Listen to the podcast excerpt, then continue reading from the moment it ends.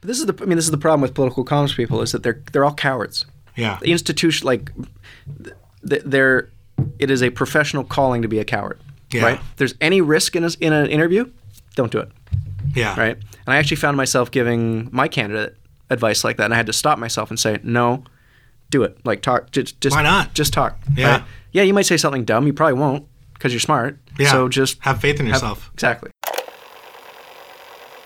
This is Vancolour. We're at the West Coast.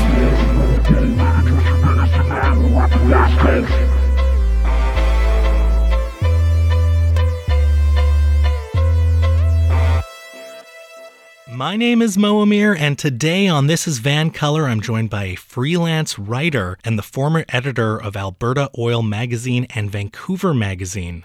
He's written for the Globe and Mail, The Walrus, The Tyee, and other publications, and he previously worked in Alberta's climate change office. He obtained his BA from the University of British Columbia and his MA from Carleton University, both in political science. He's returned home to Vancouver for a minute to talk to me on the podcast, and I couldn't be more excited. He is Max Fawcett. Max, how are you? I'm tired, but I'm happy to be here. That was going to be my first question. How much of an election hangover do you have right now? It is different than any other kind of hangover. It's kind of hard to, if you haven't experienced it, it's hard to explain it in words, but it is like the combination of the flu and losing 30 points of IQ. It's like being high and sick at the same time a little bit. Yeah, it's something, because I was working on a friend's campaign over the last little while, and mm-hmm.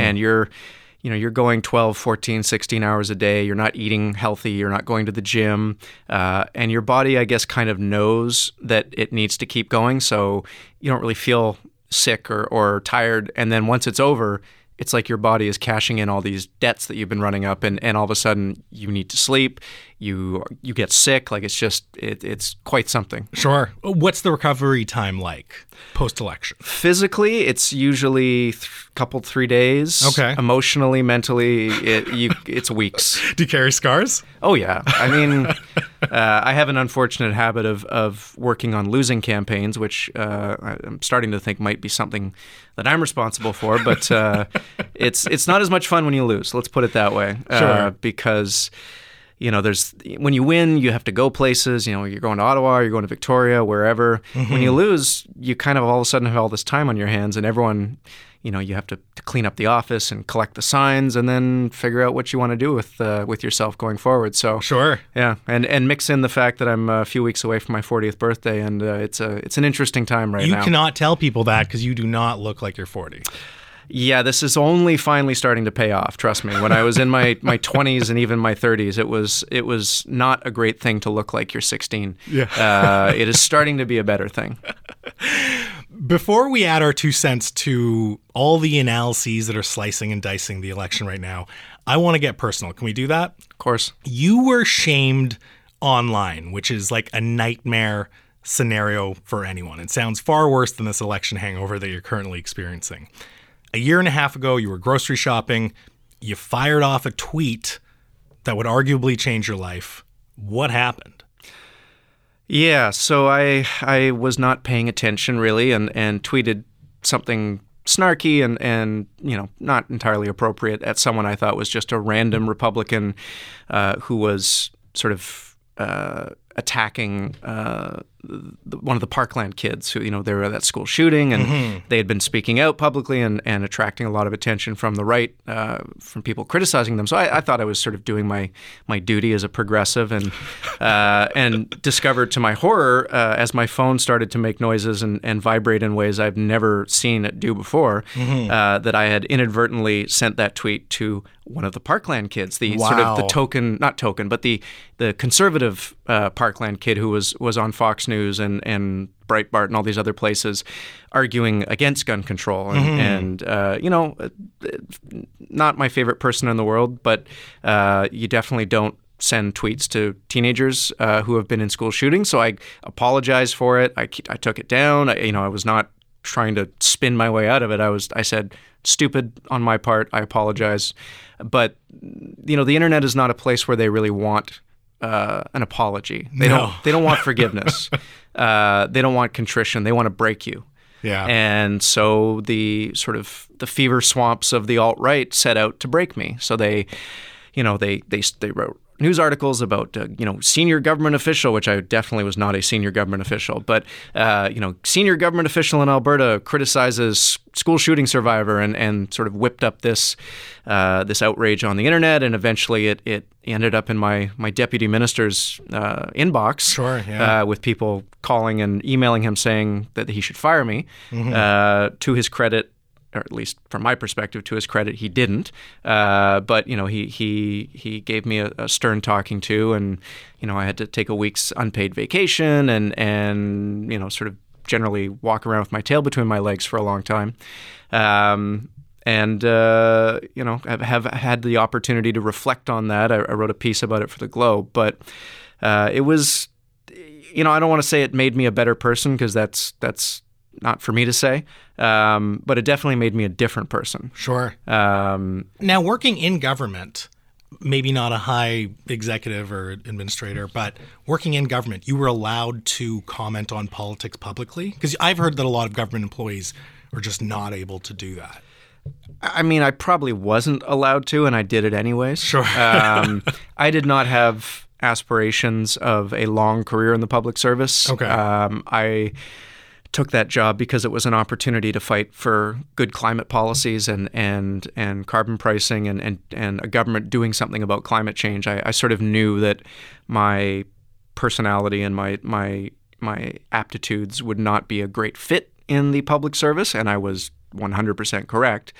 But yeah, I probably shouldn't have been tweeting and making political comments, and you know, so to some extent I got what was coming to me. Mm-hmm. I just think that what was, you know, what I got was disproportionate, and that is sort of how it is with these online shamings. Is sure, yeah. You know, you once you become a target, it just is so easy for people to, you know, send you death threats, to say they hate you, to say you should be fake. There's no cost to them, right? Yeah. I think that's the really dark part about social media, is that we don't, you know, it's called social media, but we don't interact with each other in a social way, right? Yeah. It is anti-social media. And we say just the meanest things to each other, on Facebook, on Twitter, wherever, because there's no cost to the person saying it, really. Yeah. And in some, I'm not an evolutionary biologist or psychologist, but I do think there's something in our sort of reptile brains that we enjoy ganging up on other people. There's something that taps into in our, like, ape, you know, primate DNA that, you know, when one of the other primates is being, you know, attacked, we should join in. Yeah. Well, it's a mob mentality type thing. But then also, I think having that avatar of technology, whether it's you sitting in your car and it's road rage, or you sitting behind your computer, just having that disconnection between people through this technology, I think also brings out the worst in people, because for some reason people just think that there's no consequences, or there's no one else on the other line actually receiving that. Yeah. Yeah. And we, you know, the technology itself is designed and constantly being tweaked in ways that sort of tap into the reptile part of our brain. Right. Right? Yeah. They're very clearly, you know, in the notifications, in the likes and all that stuff, mm-hmm. trying to get us addicted. Yeah. And they have. I mean, I look around when I'm walking downtown, and, you know, everyone has a phone to their face. I do it too. Like, it really is striking when you think of what sort of the street scene would have been like 15 years ago. Yeah. People wouldn't have been walking around with phones in their faces. And that's the crazy part. It's only 15 years ago where it would have been a lot different. Yeah, no, the speed of technological change in our lives now is I think so fast that we don't even notice it anymore. How long did the death threats continue on for? Do you still get them? Do you still get this hate? Because I know some people, I shouldn't say I know them, but I know of people like Nora Loreto. Her public shaming will continue to be brought up online. Yeah. I wouldn't be surprised if she still gets death threats, or, you know, that kind of nasty toxicity. Yeah. How long did that persist for you? So it took about a week for the Facebook messages from people in Mississippi and Florida to end. You know, I guess they sure. got bored, they moved on, they found someone else to vent and direct their hatred at. Yeah. Did you go dark as well? I did. I locked my accounts for a little while. I locked my Twitter account for basically until I left government. Wow. That was one of the conditions of not getting fired, and fair enough. I my Facebook account was back up fairly quickly, and mm-hmm. people left me alone. I do think that there is a, with Nora and women on the internet, men have a much easier time in these sorts of situations. I think the degree of nastiness that is reserved for women on the internet is of a different scale. Yeah, I would agree. So I got a taste of it, and it was bad. I cannot imagine what it's like for, and not even just women who have done something bad, tweeted something wrong and been shamed, just, celebrities, public figures, politicians, the amount of bile that gets directed at them online is depressing. Yeah. Now, you've talked about how this experience has changed you, hopefully made you a better person. How has it changed you? Has it affected your behavior online, your view of the world? What's the change here? So the change is in, I guess, a lot of it is how I view myself. So I've always been told that I'm a judgmental person, and I would sort of, I would reply that, well, that's not a bad thing, right? Sure. Sometimes you need to make judgments, and this, I think, has forced me to be much more empathetic and has forced me to see the best in other people, because I had an experience where other people saw the worst in me, and I wouldn't want to inflict that on anyone else. So, when I'm online, I'm pretty sure that I haven't called anyone a name. Not Brett Wilson. You haven't gone at him. No, like Brett, I will pose questions and use emojis, and I don't support the way he talks about things and people online, and sure. I think he could use some more empathy.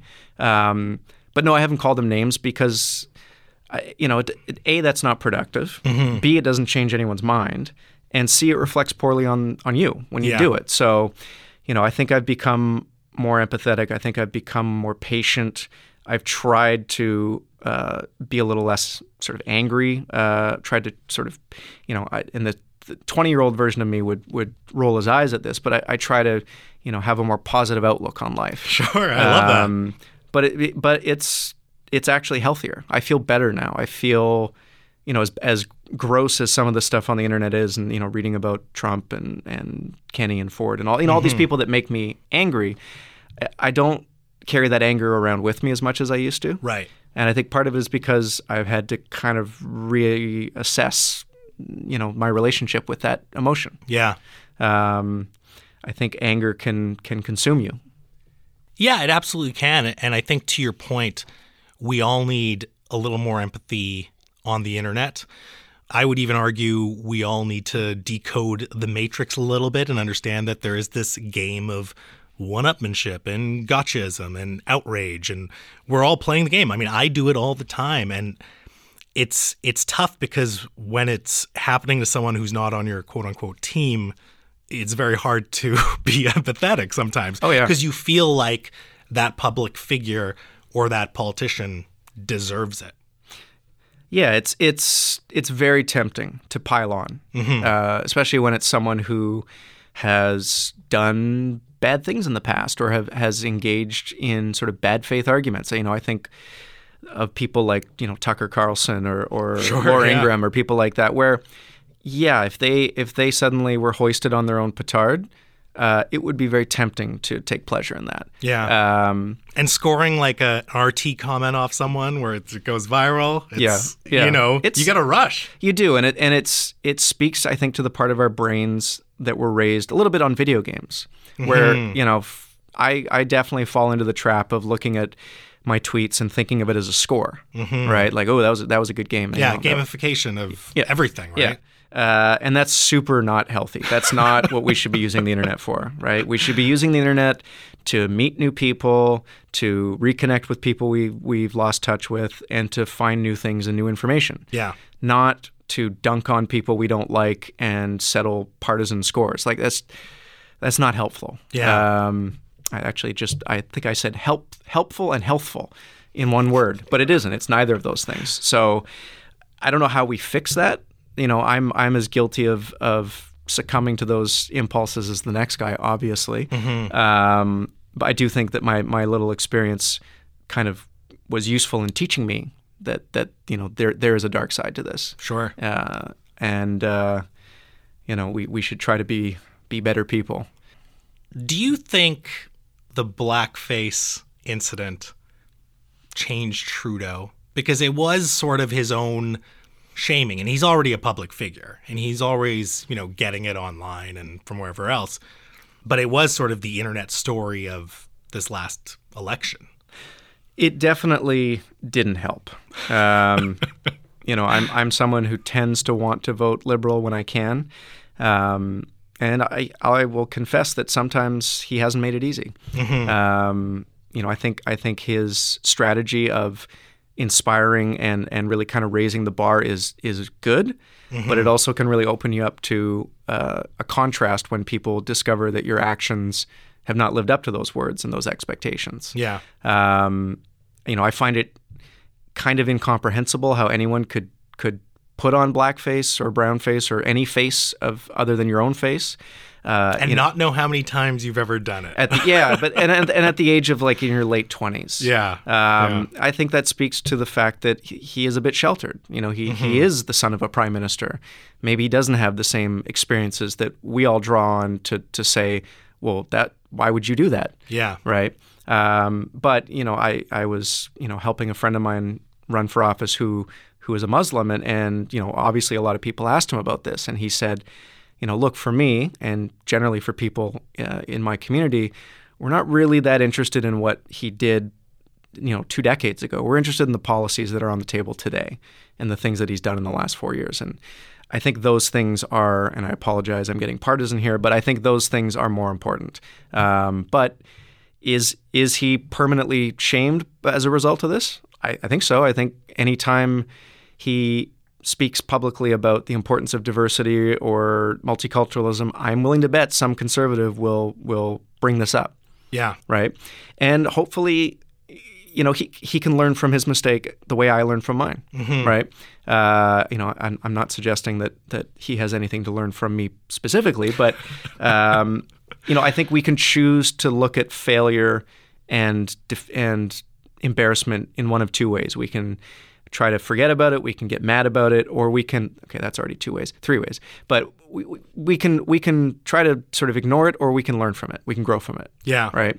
And the growing from it is hard because it requires you to acknowledge that you did make a mistake and that you were, you know, a moron to some particular extent, but That's the only way you grow is by failing and by mm-hmm. by confronting those failures. So maybe this makes him a more empathetic prime minister. Maybe this makes him a little less reckless with his fondness for costumes and you know sure, and yeah. what have you. I don't, you know, there is a scenario where this makes him a better person. Yeah, I think online culture with regards to Canadian politics, this thing will not go away. Like, you're going to see memes upon memes upon memes. I didn't like his initial apology the night of, but I thought his apology and his addressing of it the next day, where he was talking about privilege, was on point. And when it came to this whole blackface thing, the only issue I had was the narrative being spun outside of it, because the Conservatives were pointing to this as, you know, this huge moral failure, which in a lot of ways it was. But I think we all have things in our past that we're not necessarily proud of. And as someone who, you know, I'm a person of color, but I'm also very privileged. So there's probably a lot of times in my past where I did things where I had blinders on and didn't recognize what I was doing or what I was saying. I had an issue with the media narrative of calling it brownface. And I'm a brown person. I'm a person of color who is brown, because there's no such thing as brownface. It's blackface. Right. And you know, I understand why the Liberals did it and why some media people did it, but holding up a South Asian who's saying, oh, you know, it's not that big of a deal, I didn't like that narrative. We needed to hear more from Black voices. I think Desmond Gold was in the media quite a bit, and we needed those voices to explain to people why this was a big deal, because no South Asian, unless they studied this, would have any historical context of why this was bad. Yeah, I understand the strategy there, but you're right that it's a bit like asking, somebody who's never played baseball what their feelings are about the World Series. Like, right. Yeah. It's not going to be the most credible and informed opinion. So absolutely, people of color experience discrimination in a wide variety of forms, and that's important to talk about. But in this specific sort of, this way, it's very specifically and almost unique to the Black community. Absolutely, yeah. And so those are the people we should be hearing from about, what does this mean? Is this, how consequential should this be? I think and it didn't happen in this election. I'm not sure if it will in the next one. At some point, we are going to have a conversation nationally about, what is the statute of limitations on past indiscretions? Right. Because we, every election cycle, we lose members of parliament who are, for lack of a better term, old, and we gain ones who grew up with social media. Mm-hmm. And our generation is sort of the guinea pigs of it. Yeah. Like, right? We were given it without any rules. So we're posting photos of us getting drunk on the weekend, and those are still probably circulating the internet somewhere. Exactly. Like, I am blessed in that Facebook came along right after I left university. Ooh. So you're lucky. And no one had smartphones then that could take good pictures. Right. So we kind of dodged a bullet, but absolutely, people even 5 years younger than me, it's a whole different story. And at some point, we're going to have to be willing to let people move on from these things, because if we don't, we're basically going to have a political class that is filled with the most boring, mediocre, uninteresting people possible. Yeah. Because the whole point of being young, not the whole point, but one of the points is you make mistakes. Yeah. Even dumb mistakes. That's the only, as I'm saying, that's the only way you grow. You would be preferable not to make the mistake at, age 37. But we should let people, if they have demonstrated that they understand why the mistake was a mistake and they've, made the appropriate modifications in their behavior, we should let them move past that. Yeah. I was involved in getting a candidate disqualified in this election. So he was an NDP candidate running in Kamloops. And we had disagreed in the past on a mutual friend's Facebook page we argue about pipelines. I was pro-pipeline, he was anti.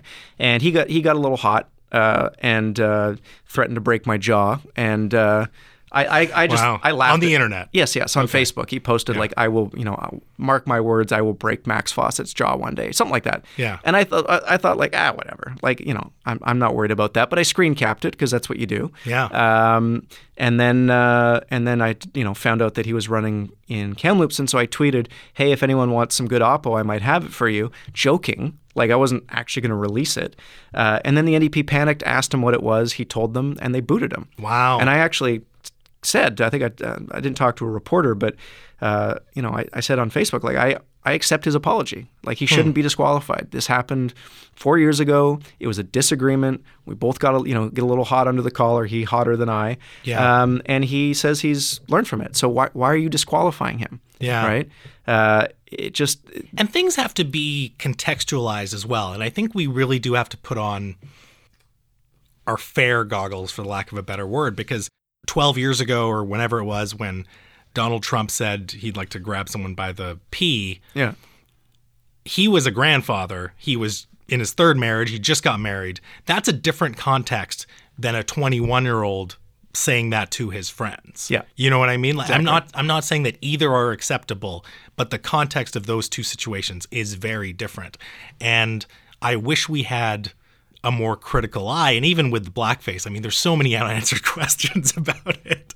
But I wish we lived in a society where we could ask, why were you doing blackface this much? Yeah. What was the why? Did you just like wearing face makeup? Was there other face makeup? But we can't even have that conversation because of the fear of devolving into more shame and outrage and everything else that follows. Yeah, the internet seems sort of uniquely gifted at annihilating nuance and context, yeah. Right? It goes to, if your side did something and the other side did it, then it's okay or it's not okay.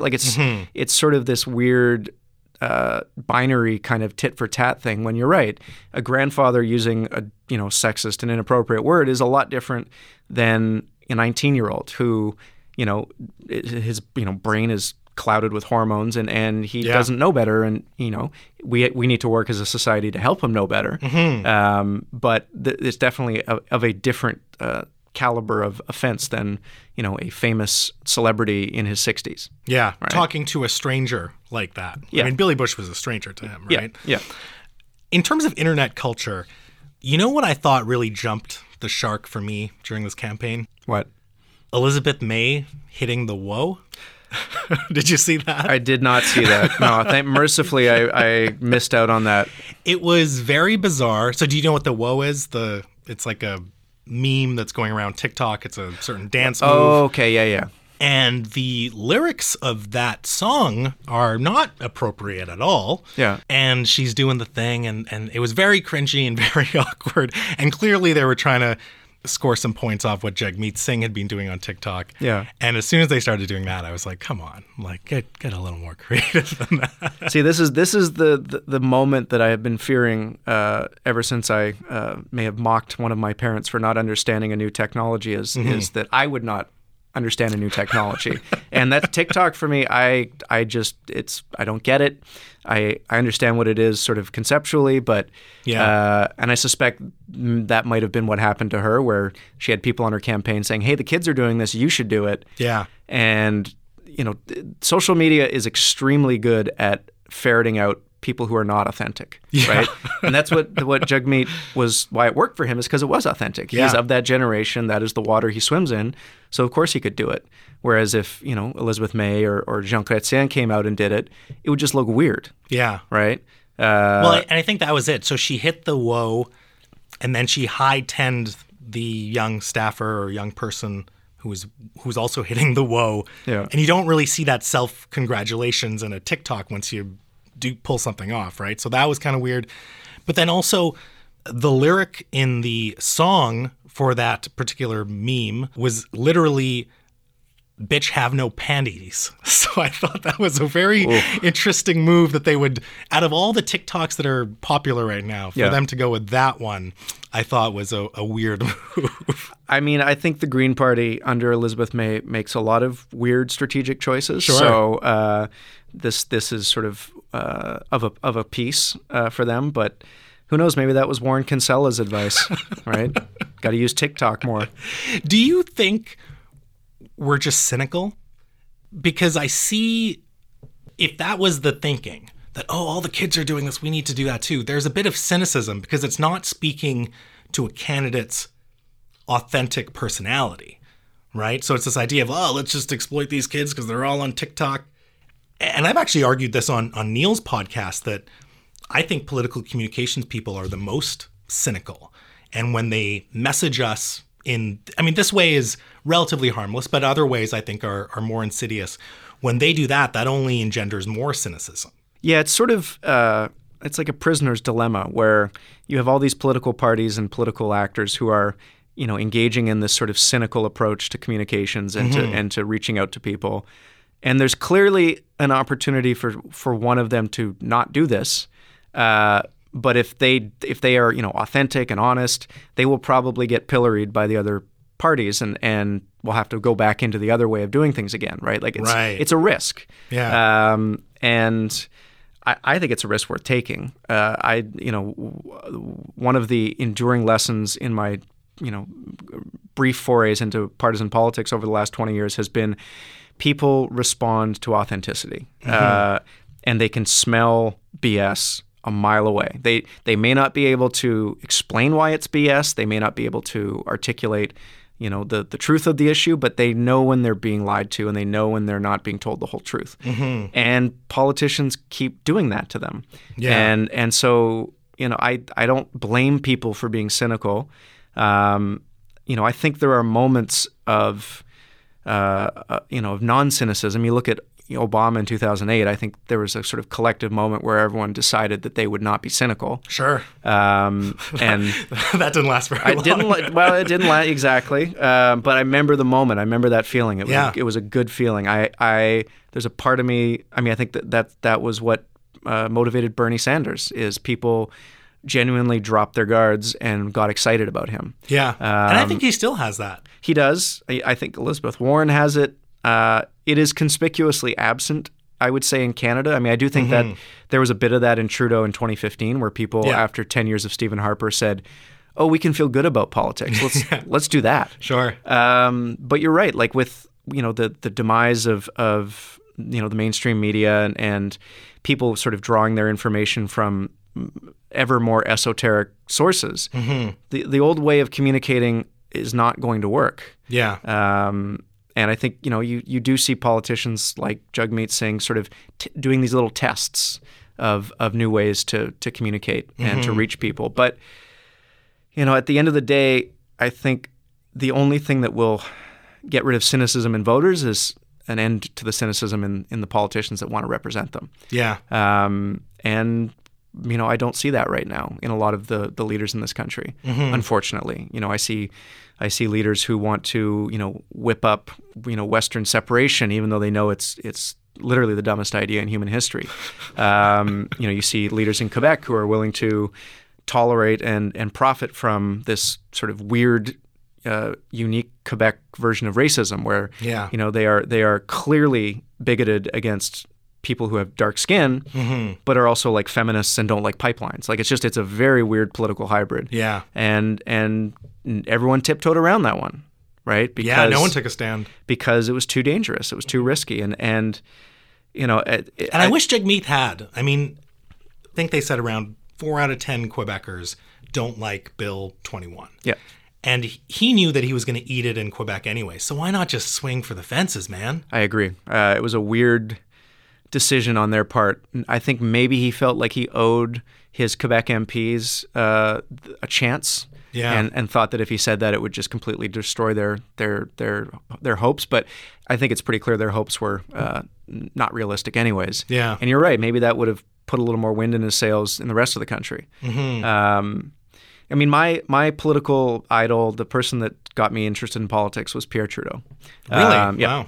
And I mean, obviously, I wasn't alive when he was in office, or I was a baby. But I think what people connected to with him was that he wasn't cynical. Yeah. Right.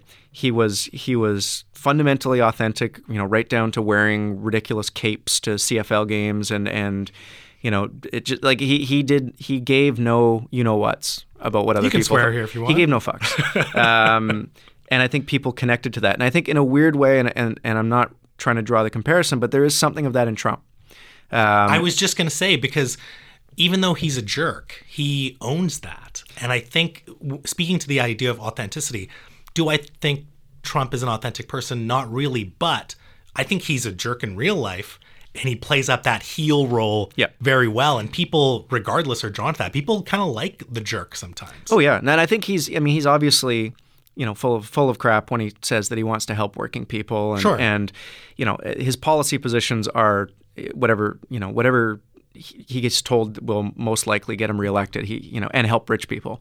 Those are really his sort of his markers in that sense. But in terms of his personal charisma, his personal approach, he is authentic. Yeah. He is authentically terrible, but he is authentic. And I think a lot of people respond to that. Yeah. Especially when he was put up against like Jeb Bush and Marco Rubio and these just like quintessentially inauthentic politicians. Yeah.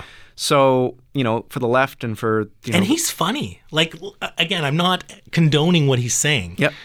But he is genuinely an entertainer. Yes. And if you're on his side and he's ripping on someone, it's kind of funny. Yep. Like when Kirsten Gillibrand dropped out of the race and then, you know, Trump tweets out, oh, if only the Democrats knew she was the one that I feared. Like, that's pretty funny. Yeah. Well, I mean, he is a troll. Yeah. And maybe we deserve a troll president. In the age of, you know, Twitter trolls. I don't know. I think that's... Well, in the age of, you know, videos that go viral, which are like...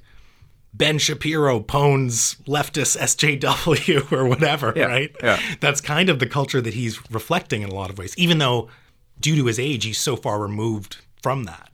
I think he is emotionally and intellectually about 14 years old, and he has always been 14 years old. Yeah. And so this cultural moment maybe was perfect for him, you know, where we are in a sort of a culture where the attitudes and inclinations of 14-year-old boys are suddenly ascendant. Yeah. And, you know, it was a weird moment.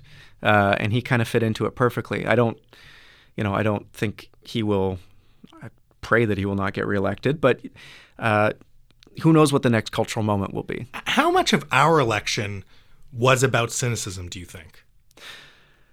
I think our election was, people were presented with a buffet of unattractive options, and they worked on a campaign. Oh, I thought what we were offering, on the local level was very delicious. Sure. But, I think the shine had worn off on Trudeau. There's the blackface, brownface stuff. There's the trip to India. There's there's just a bunch of things that really kind of made people kind of take a second look at him. And I was on a lot of doors where people said, I can't vote for Trudeau again. Mm-hmm. I did last time. The electoral reform one, that was a big one because I think he lost a lot of votes of people, let's call it under 40, who they trusted him with their vote because of that promise. Right. And it's still...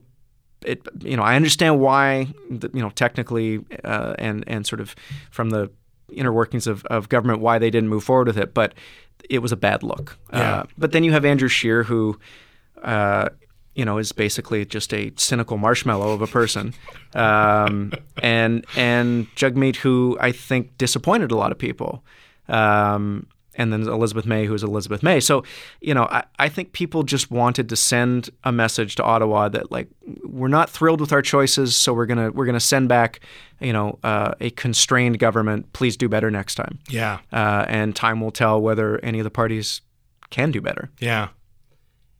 I think with Jagmeet, he really seemed to come out late in the gate. You know what I mean? Like, where was this guy in the summer? Right. Where was this guy in the by-election in February? Yeah. Right? He just was not out there. He was not that charismatic person that suddenly emerged a couple weeks before ballots are being counted. Yeah. But to your point, I think there was a lot of cynicism, especially from the conservatives. When you're watching that debate, and I was overseas and, I missed like 2 weeks of the campaign because I was on vacation, which was great, but yeah. I did catch the English debate.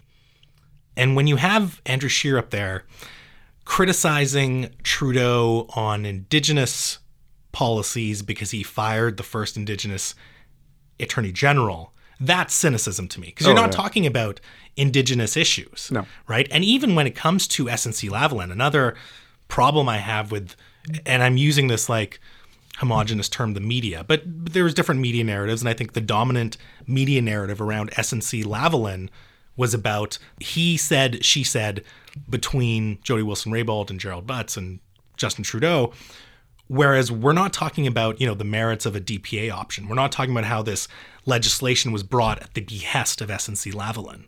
Those were more important conversations, but they were completely absent because more people were talking about, the drama and she recorded the conversation and Gerald Butts lied and Trudeau lied or, whatever it was. And that, I think, was so symbolic of the cynicism. We weren't talking about real issues in a lot of ways, even blackface.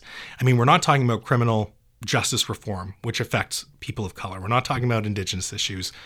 We're not talking about Bill 21 in a substantive way, but we're talking about blackface and calling that a conversation about race. You know what I mean? Yeah, no, it's a good observation. I mean, as a former member of the media and someone maybe still a member of the media, I am sympathetic to my brothers and sisters for the way they covered SNC. Sure. I wrote a piece for The Walrus about the merits of a DPA and the whole sort of that part of it. Mm-hmm. And it was hard to wrap my head around that. Most journalists are not lawyers. It's also not a sexy piece to the public. I understand that. No, it's not. And on the other hand, you have this like highly riveting sort of political car crash unfolding in front of you, and you have people involved in the car crash who are willing to, talk to you. Yeah, that's where you're going to go as a journalist. It's the low hanging fruit versus the fruit that's way up the tree and may not even be fruit. It might be a pine cone or something. So I get that part of it. But you're right, and I think maybe the reason why the conservative attacks on Trudeau didn't work is because liberals who might conceivably in a previous generation have gone to the PCs, I think they understood that those were bad faith arguments, right? That when conservatives talk about how terrible it was that Trudeau fired Jody Wilson-Raybould, and that makes him not a feminist or it makes him not care about Indigenous issues. Mm-hmm. I think they know that the people leveling that criticism care even less, and have proven that at every available opportunity when they get to government. I mean, I think, you know, Scheer has, I believe, 6, possibly more Indigenous communities in his riding, and I don't believe he's met with them recently. Like, wow, just little things like that. So, you know, I think in a different election, let's say Ronna Ambrose is the leader of the Conservatives and she is leveling those accusations, maybe they do more damage because she has credibility on both of those files that Andrew Scheer just doesn't. And so, you know, as the Conservatives move forward, I think they kind of have to, and whether they will is a whole other issue, but they have to think about, you know, how they're positioning themselves such that they can land blows on Trudeau in these issues. Mm-hmm. Because if they're, you know, running candidates who are, you know, opposed to women's right to choose, and they run candidates who, you know, don't think Indigenous rights should be upheld and whatever else, they don't really get to fire any shots on those issues. Sure, yeah. You know, the NDP does, but by the same token, because of our electoral system, you know, it's hard to take them credibly as a threat to form government. Mm-hmm. So we end up in I feel for my NDP friends who, you know, have to vote Liberal over and over again in a lot of ridings because they don't want to have a Conservative win there or a Conservative government. You know, I think if you wanted to get rid of cynicism in our politics, one way to do it would be to bring in a ranked ballot. Yeah, absolutely. I think that's a great system. Because, you know, it's not what electoral reform advocates want, because it's not, you know, proportional representation. But what it does is it stops forcing people to make a choice they don't want to make. Mm-hmm. And oftentimes, and I've talked to friends of mine who are not particularly political, they just opt out. Mm-hmm. Because if they keep getting forced to make a choice they don't want to make, they will stop making the choice. Yeah. Right? Whereas if you had a ranked ballot, they could go, oh, great, NDP 1, Liberals 2, Conservatives 3, whatever. Yeah. And it would also force all of the parties to be a little more consensus-oriented. Absolutely. You know, have to speak to everyone, right? Not just their base or what they think their base is. Yeah. Like right now, there's no penalty for a Conservative in completely alienating New Democrats, right? They don't care.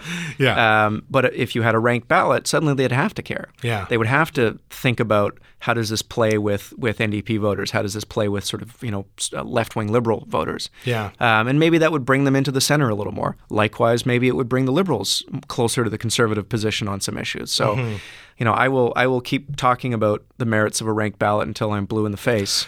No, you're speaking to the converted. I think that's a great idea. And a lot of leadership races within parties are on ranked ballots as well. So it makes sense. Yeah, I've done it. I've been a part of it. I mean, there are those who would say, you know, a ranked ballot produced Andrew Scheer, so maybe Conservatives are not going to be too enthusiastic about that particular form. But, you know, it saved them. They didn't have a ton of choices. It saved them from Maxime Bernier. Yeah. Right? Who, if they had done it in a sort of old-fashioned delegated convention, he absolutely would have won. Yeah. So, you know, they can thank their lucky stars for that. Yeah, absolutely. Now, I want to be clear.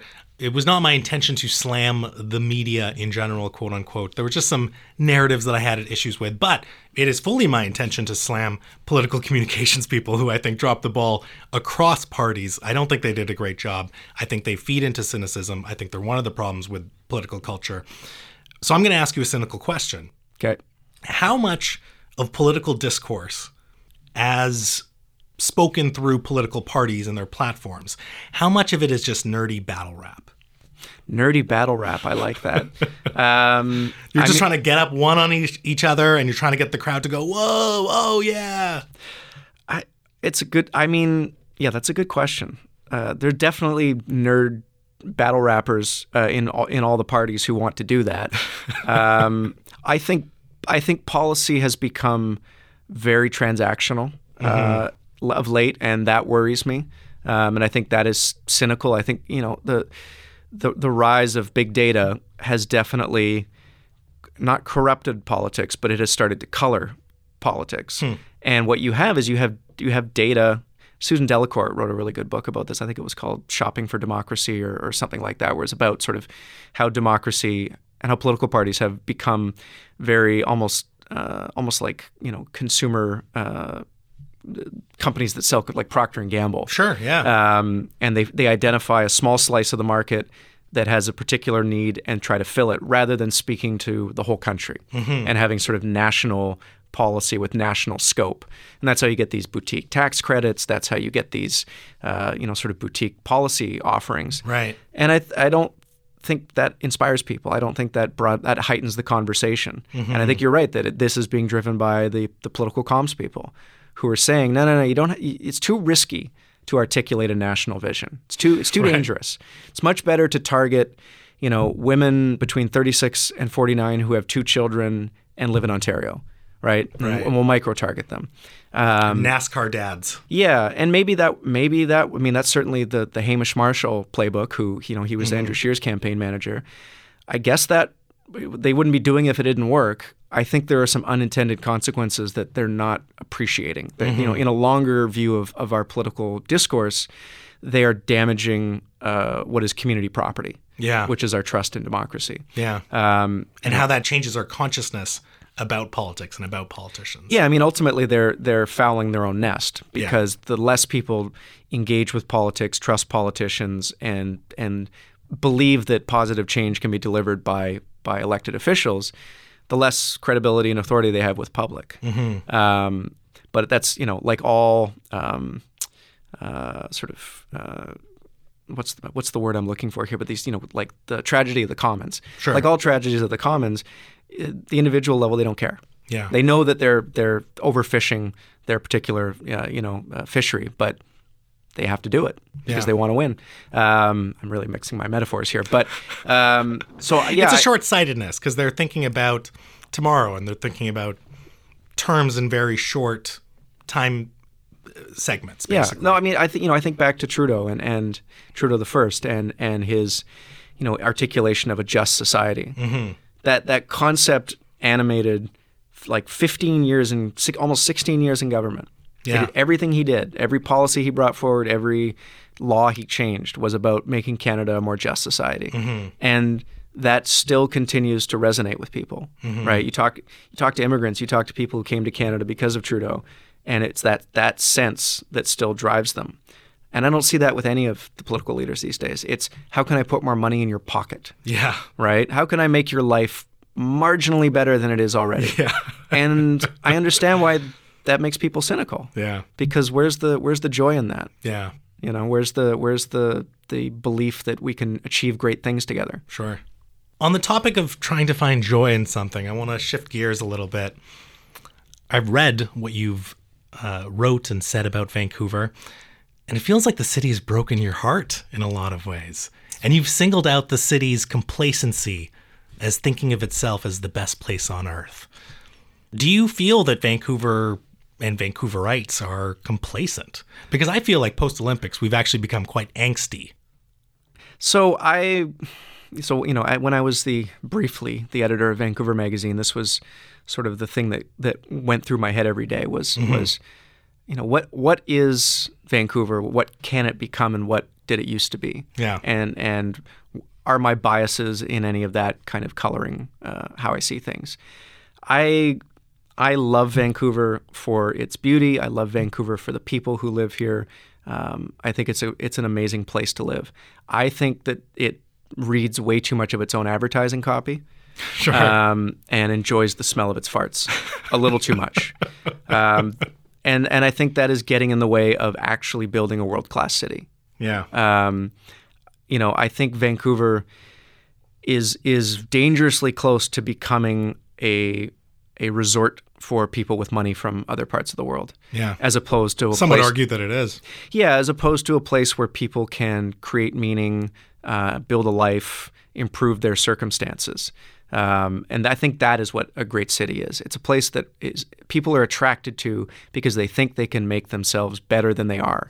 Whether it's their career, it's almost always their career, but being exposed to more people, being exposed to new ideas, having access to infrastructure, transit, what have you. Cities that succeed and are world class are magnets because people think that they can, go to them and leave with a better hand. I don't think that's true in Vancouver anymore. Mm. I think people come here to spend money. Sure. I think people come here to celebrate their success. But if you're a young person in the Valley or in Alberta or in Northern Ontario, Are you really going to move to Vancouver to start a business? Are you really going to move to Vancouver to make something of yourself? Yeah. I don't see it. The thing that worried me when I was at Van Mag and that still worries me today is that, you know, sort of you hinted at it, I think it might be too late. Yeah. I think that, you know, the time to arrest this was probably, you know, early 2000s, thereabouts. And I think it was just too easy to keep doing things the way they had been done, keep taking the money that was going into real estate, keep not asking questions about where it was from. Sure, yeah. Because people were getting rich. Yeah. But in the process, I think they may have broken the city. Now, it doesn't look broken to people outside. Mm-hmm. It looks wonderful and prosperous and beautiful, and it is. But to me, and this is my bias, you know, I grew up in Falls Creek, which is a pretty middle class, work your way up from the bottom type of place. You know, a city should be a place where you can have an upward trajectory. You can live better than your parents lived. Yeah, right? Absolutely. And I don't see how that's possible. If you grew up in Kitsilano or you grew up in East Vancouver, your parents could buy houses for, a couple $100,000, maybe less. Mm-hmm. Forget that now. And that trickles into everything. It trickles into people's professional choices, their relationships. Mm-hmm. And I'm not quite sure how you wind that clock back. Yeah. And to your point of complacency, I think that that's a great argument, because while people were getting filthy rich through development and real estate deals and all that stuff, if you had skin in the game and you had equity in a property, you're seeing your property values skyrocket as well. So you're not really complaining, right? There's no incentive for you to be like, whoa, this is very unhealthy. Yeah. What about my kids who have to become adults? And maybe you don't have kids yet, but even just thinking forward that way, I think, yeah, there absolutely was some complacency. And I hate to say that it's too late, but I think in a lot of ways it kind of is. And so the question I pose to you is this all about housing? Is this all about real estate? To me, that's what it comes back to. I think it has infected, no, that's a dangerous word. It has colored. That's a much better word for the podcast. Everything that happens in Vancouver. Yeah. You go to other cities and it is not the constant subject of conversation that it is here, for better or for worse, right? People complaining, people celebrating. It's a thing, like I lived in Calgary for a while. People didn't talk about housing all the time. It was a thing that was, you had shelter and you either chose to rent or buy, and you either lived in a condo or a house, but you didn't talk about it with your friends all the time. Mm-hmm. Whereas here, it absolutely, it's almost like this cloud that hangs over the entire city. Yeah. And, if you look at it from a business perspective, it's sort of what happens in Alberta, or happened in Alberta, where if you were trying to raise money for a business that wasn't the only game in town, mm-hmm. here real estate, there oil and gas, good luck. Yeah. Because people knew how to make money in the other one.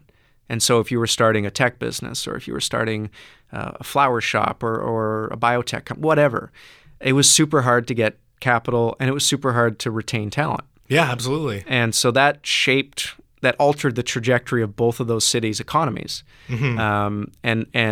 In turn, people's lives, people's choices about where they wanted to live and work.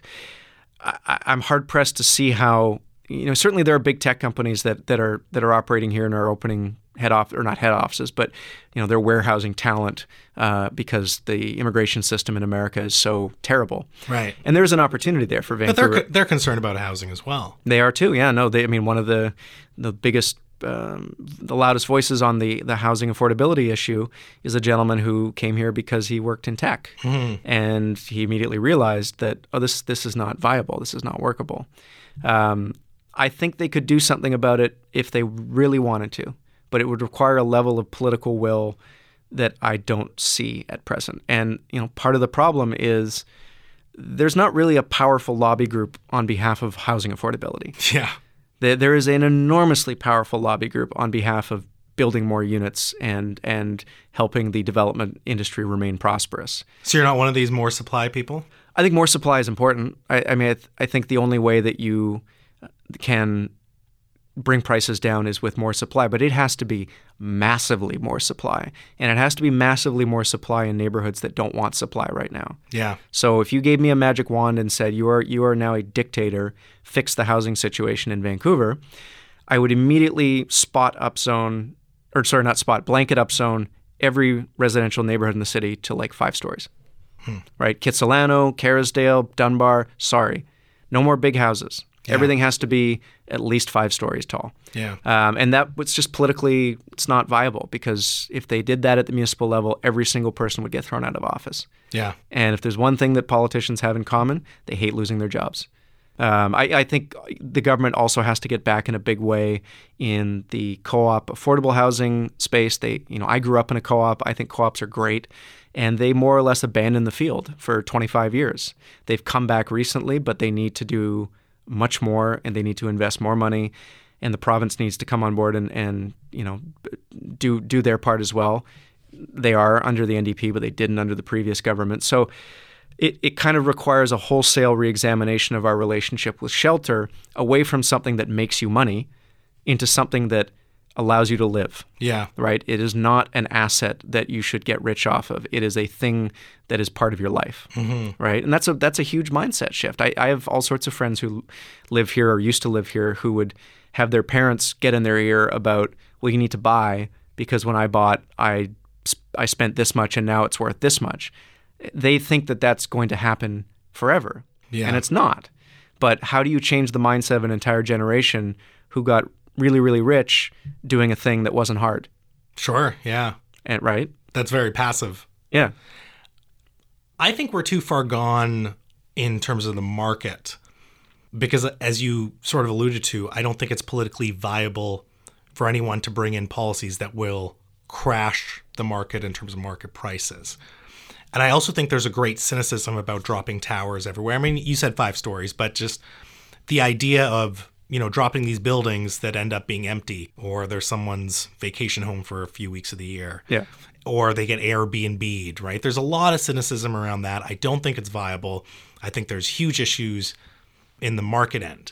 But where I think there is opportunity is, again, as you've said, public housing, social housing. And that needs to be invested in so heavily. And that'll create this sort of dichotomy in Vancouver, and I don't know what the consequences of that, again, I'm a non-expert here, but I see that as the only viable way. I don't know how much you can sell, more supply, if it's market supply, to the public, and for good reason as well, as for the reasons I just mentioned. Absolutely. So growing up in a co-op, is an interesting experience. You get to see things from a different perspective, and this probably explains why I didn't, buy a condo when I was 25 and don't now have a big bag of money beside me. But I never saw housing as a way to create wealth. Yeah. I saw it as a form of community. Yeah. And I loved growing up in the co-ops I grew up in. I wouldn't change a thing because you have a much stronger sense of being in it together. Mm-hmm. I think one of the big problems with Vancouver, and I'm not the first person to put his finger on this, is that it can be very cold here. Not cold temperature-wise, although I will always go to bat for taking an Alberta winter over a BC winter. There's nothing colder than like 3 degrees and constant rain. Yeah. But that seeps into your bones. It gets into your bones, exactly. Yeah. But there's a coldness in the way we deal with each other here. Mm-hmm. The Vancouver Foundation, I think, did a study on that back in about 6 or 7 years ago, where they said that, Vancouver has very high levels of depression and loneliness. Yeah. And I think people are more isolated socially here than they are in other parts of the country. And I think part of that is the real estate effect. It's everyone thinking that they're their own autonomous agent, and you're out for yourself, and you live in these sort of atomized condos and don't really see people, and maybe there's 30% of your building is Airbnb'd, so you don't even trust your neighbors anymore. Mm-hmm. I think that all sort of starts to build into a collective alienation with each other. And the nice thing about co-ops, in addition to being affordable, is that you are forced to know your neighbors. Yeah. You are on committees. You have to take out the garbage. You have to do the gardening or whatever it is that you're good at. You cooperate. In the co-op that my mom still lives in, they brought in a couple of Syrian families over the last few years, and everyone has contributed, giving them clothes and helping help them find jobs and even taking care of their kids sometimes. And it's nice. It feels good to be part of a community. And yeah. I think Vancouver has lost sight of that a little bit in this sort of speculative mania where everyone sees houses as their ticket to to retiring at 45. Yeah. And I don't, again, it's going to take a huge policy intervention to change that. But it's not impossible. The city owns land. The federal government has money. The province can do things. If they all come together, I don't think they can save the city, but I think they can change the trajectory it's on and make it more livable for nurses and teachers and doctors and, okay, maybe not doctors, but they're doing okay. But, some of them are struggling too. Well, it's true. Right? It's true. A friend of mine who is a doctor, bless his heart, he works in the emergency rooms downtown and in Surrey, and he's fantastic. But he and his wife couldn't afford to live in the house that I grew up in. And that was when my mom was, had been called to the bar, and my dad was a poet. Wow. Right? So in one generation, the housing market went from affordable for a poet to not affordable for two doctors. Yeah. It's crazy. Right? It's crazy. Yeah. And I think social housing, community housing, public housing can bring those people back into the urban residential neighborhoods. Like it's if all of the first responders and teachers and other middle-class professionals live, in Langley, what does that mean for Vancouver? Yeah. What does that mean to their ability to contribute to the community in Vancouver? Yeah, absolutely. I don't think it's good. I have heard a study that, if there's an earthquake and it happens at the wrong time of day, you're going to have a lot of people on the wrong side of the bridges. Yeah. That we need on the right side of the bridges. Yeah, yeah. So there's all these, it's not just about housing affordability. Housing affordability has this knock-on effect in, the strength of our communities, their resilience, their ability to, handle disaster that I'm not really sure people in Vancouver have come to terms with yet. And one of the most disappointing things about getting canned at Vancouver Magazine was that I didn't get to have these conversations, because that was what I wanted to do with that magazine, was sort of provoke these sorts of deeper conversations rather than just doing, oh, here's the most powerful people in Vancouver, and guess what? 30 of them are in real estate. I thought we could actually have a more probing, serious conversation about the issues that a lot of people still talk about, but they're not reaching the level that they need to. And that's why you need to come back for good. I think that's why we need you here, because I loved everything you just said. And unfortunately, in the dialogue of housing, it's this supply side team versus the demand side team. And there's so much compromise in the middle, but so many of the loudest voices don't see it. I think our provincial government has been doing a great job in sort of balancing both. And I think everyone needs to look at housing from this broader perspective about communities, about what this means for our city, as you just mentioned, in an emergency situation. We need that balance back. And it gets so polarized in the dumbest ways, because everyone's just looking at their own myopic situation, that it's disheartening. I mean, I live here, I'm in the housing market, but it's absolutely disheartening when I look at my communities, when I look at friends of mine that have to move away, when I look at friends of mine that have rental insecurity.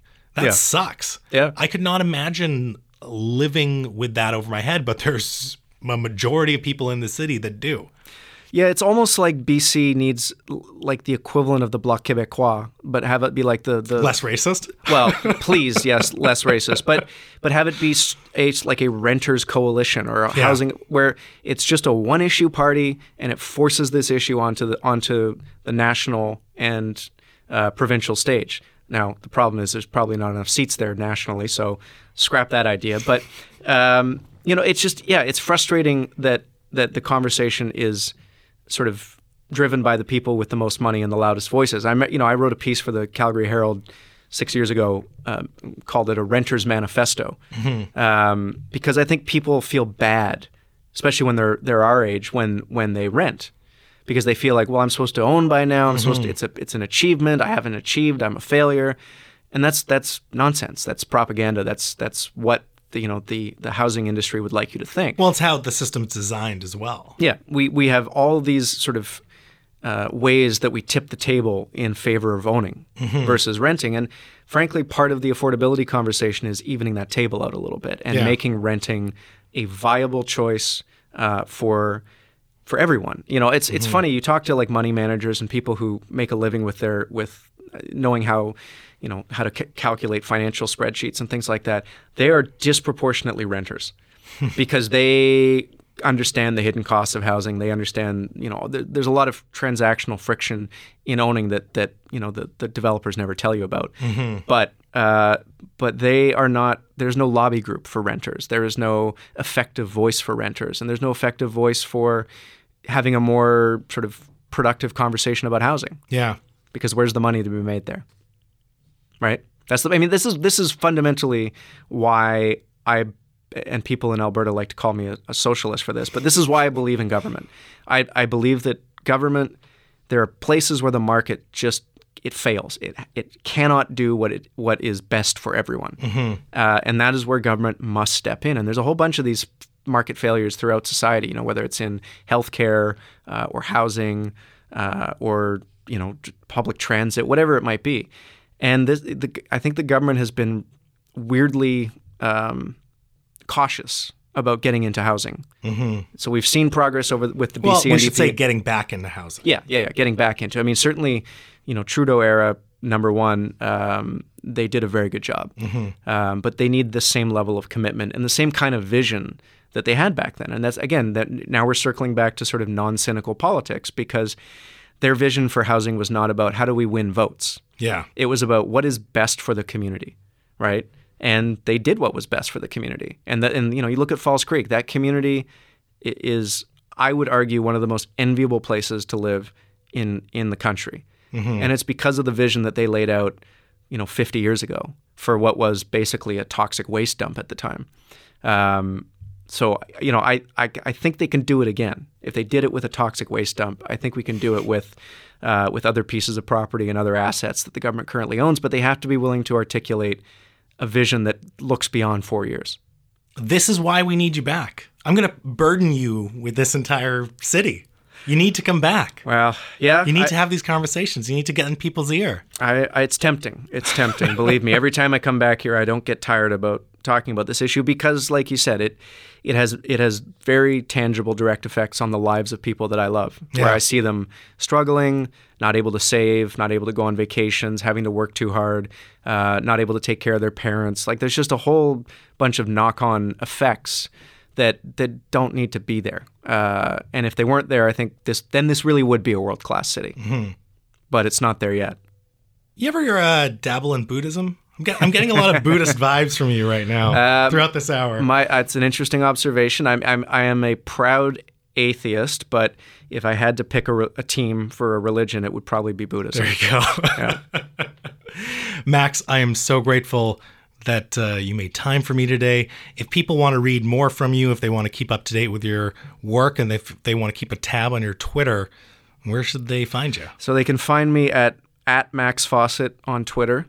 In this day and age, that's really all you need to know. I'm reachable there. I will be. What's your TikTok? Oh, I don't have TikTok yet. No. I'm not ready for that yet. I can barely do LinkedIn. So, Twitter is the best place to find me. And just try to be kind. I love it. This was a real pleasure. Thank you so much. And shout out to our boy, Neil, Waitowich, I hope I pronounced his last name right. I think so, yeah. Neil Waitowich on Ed the Sox FU Network. He kind of connected us, so I'm really grateful for that, and I appreciate your time. No, it's good to be here. I really enjoyed the conversation, and hats off to Neil. I guess you have to pay it forward now as a podcast brother. I will, absolutely. Ladies and gentlemen, he is one of my favorite political writers in this country. He's Max Fawcett, and I am Mo Amir telling you that in a city where you can be anything, be colorful. Peace.